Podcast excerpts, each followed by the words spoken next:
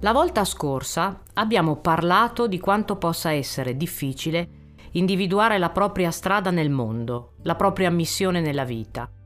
Tuttavia la scelta di un percorso di studi o di un lavoro, per quanto possa essere importante, non è certo l'unica occasione in cui siamo chiamati a fare discernimento. C'è un altro campo in cui è di vitale importanza riuscire ad orientarsi in maniera corretta, ed è quello dell'affettività. Come possiamo capire se quel ragazzo o quella ragazza è la persona giusta per noi? Come possiamo distinguere il vero amore dalla semplice cotta? Come fare per non ritrovarsi invischiati in rapporti fasulli o peggio ancora tossici o pericolosi? Anche in questo caso è sicuramente utile chiedere aiuto alle scritture. La Bibbia presenta l'uomo come l'unione di tre parti distinte, il corpo, l'anima e lo spirito, come ci ricorda San Paolo. Però per essere ancora più chiari e non correre il rischio di confondere l'anima con lo spirito, preferisco utilizzare i corrispettivi in un linguaggio un po' più moderno, ovvero corpo, mente e spirito. Il primo livello dell'innamoramento è quello del corpo, cioè quello fisico, vale a dire quello del contatto sensibile, in quanto non è possibile innamorarsi di una persona di cui non abbiamo percezione sensoriale.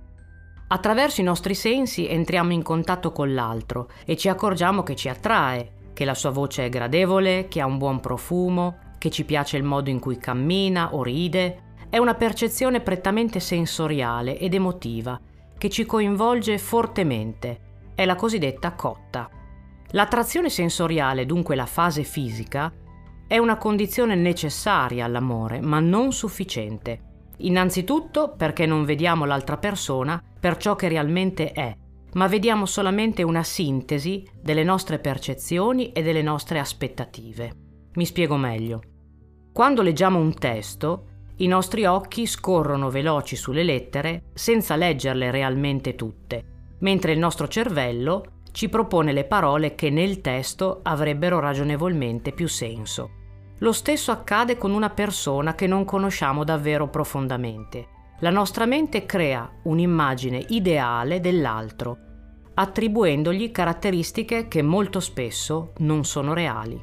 In poche parole vediamo dell'altro solo ciò che vogliamo vedere.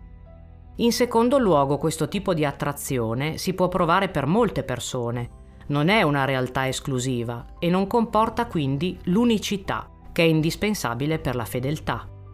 Il secondo livello dell'innamoramento è quello psichico. È il momento in cui gli innamorati scoprono che è bello stare insieme, che è piacevole parlare e confrontarsi, che le differenze reciproche possono essere arricchenti e costruttive.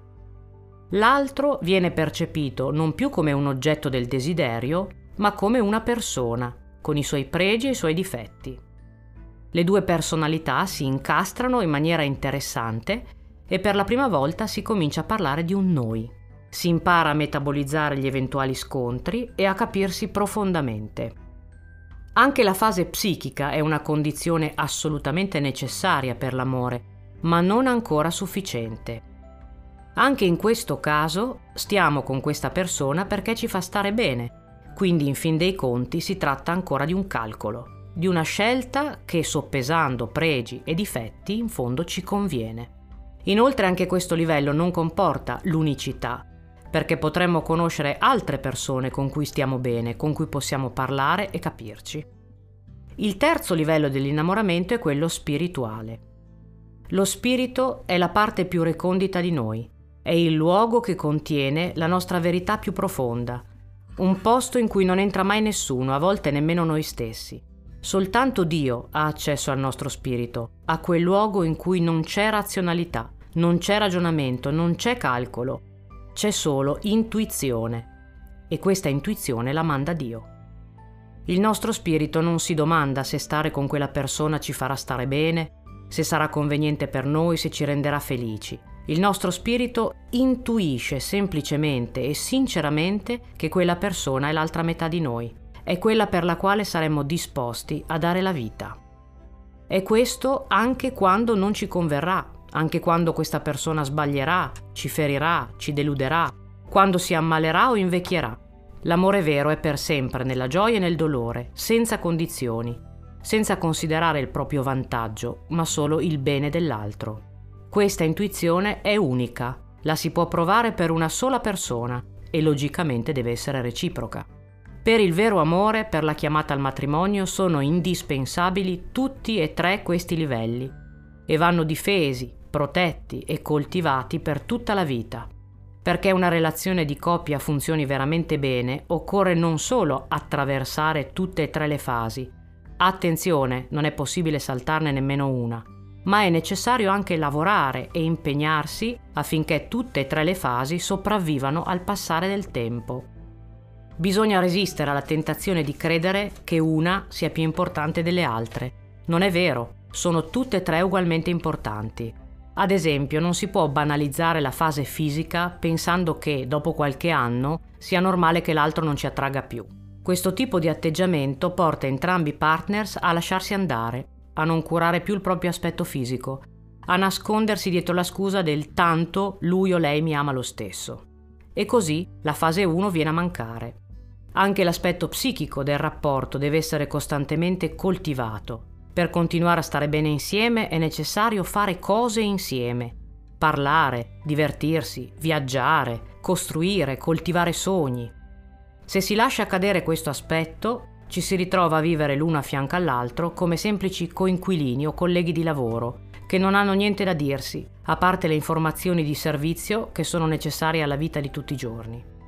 In questo modo la relazione perde gusto, perde freschezza, diventa noiosa e triste.